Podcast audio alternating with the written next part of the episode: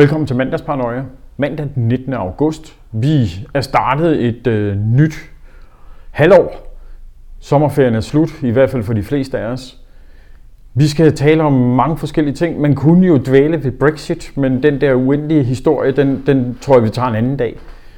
Jeg vil gerne tale om særligt tre ting i dag. Det er Hongkong, det er Hormuz og det er Trump og Grønland.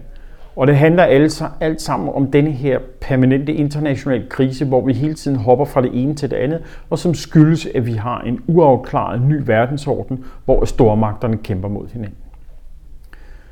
Hongkong synes jeg er bemærkelsesværdigt, fordi i 30-året for nedkæmpelsen af oprøret på Tiananmen-pladsen, den himmelske fredsplads, så har vi en nærmest tilsvarende situation. Unge mennesker vil i Hongkong ikke længere finde sig i det kommunistiske partis gøren og leden. De vil ikke finde sig i, at det kommunistiske parti gør alt for at fuldstændig indlemme Hongkong i Kina. Jeg synes, det er bemærkelsesværdigt, og vi kan jo se, hvordan at det her giver problemer. Og lad os tage det her lille eksempel, og ligesom så på den måde kunne bruge det om det store. Når vi taler Hongkong, så kan vi se, hvordan industri i hele Europa og hele USA er dybt bekymret over at skulle sige noget om det. Vi kan også se, hvordan at politikerne sådan, øh, føler, at det her det er altså noget, hvor de øh, går på en knivsæk, hvor de skal balancere, at de på den ene side går ind for demokrati og går ind for at tale positivt om øh, ytringsfrihed, og så på den anden side er rigtig nervøse over, hvad det store Kina kan finde på at lave af repræsalier. Man skal bare se på, hvad Kina kunne lave, da Nobelprisen indstillede en person, de ikke havde lyst til skulle blive indstillet til Nobelprisen. Det er en lære for os alle sammen. Kina er ikke et lille sødt og rart land. Kina er et kæmpe stor magt, der gerne vil være verdens ledende stat, og som er et kommunistisk diktatur. Og det nytter ikke noget, at vi lader som om, at det ikke er det. Ved Hormuzstrædet har vi hen over sommeren haft en anden konflikt. Der har vi haft en af de små magter, der i kraft af, at øh, USA kigger alle mulige steder hen i verden, fordi USA føler sig presset, så har Iran ligesom kunne, kunne gøre nogle ting. Iran er involveret dybt i alle mulige uroligheder i hele det mellemøstlige område. Og nu er lyskaren ligesom rettet ind på iranerne. De øh, laver uro i Syrien, og det gør, at så har man lavet en embargo på Syrien, og øh, britterne og myndighederne i Gibraltar har taget et tankskib, man troede skulle sejle ting ind til, til, til Syrien. Det bliver iranerne vrede over, og britterne de, jamen, de gør det, de har forpligtet sig til. Så gør iranerne det, så tager de et uh, britisk skib ved, ved, ved Hormuzstrædet, og amerikanerne siger, at det må britterne selv rode sig ud af, på trods af, at britterne har gjort tingene for amerikanerne. Det er meget indviklet det her. Og det er alliancer, og det er aftaler, og det er forhold på internationalt niveau, som er viklet ind i hinanden.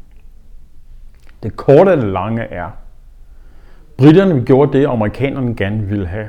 Men britterne synes ikke, de fik støtte nok af amerikanerne. Det gjorde naller på britterne.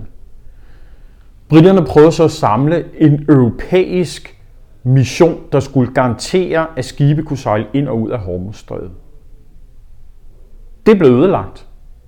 Det blev ødelagt af tyskerne og til dels franskmændene, fordi at de mente, at man, man skulle man kunne, man kunne have svært ved at arbejde sammen med, med, med britterne alene, men skulle nok involvere amerikanerne, det havde de ikke lyst til.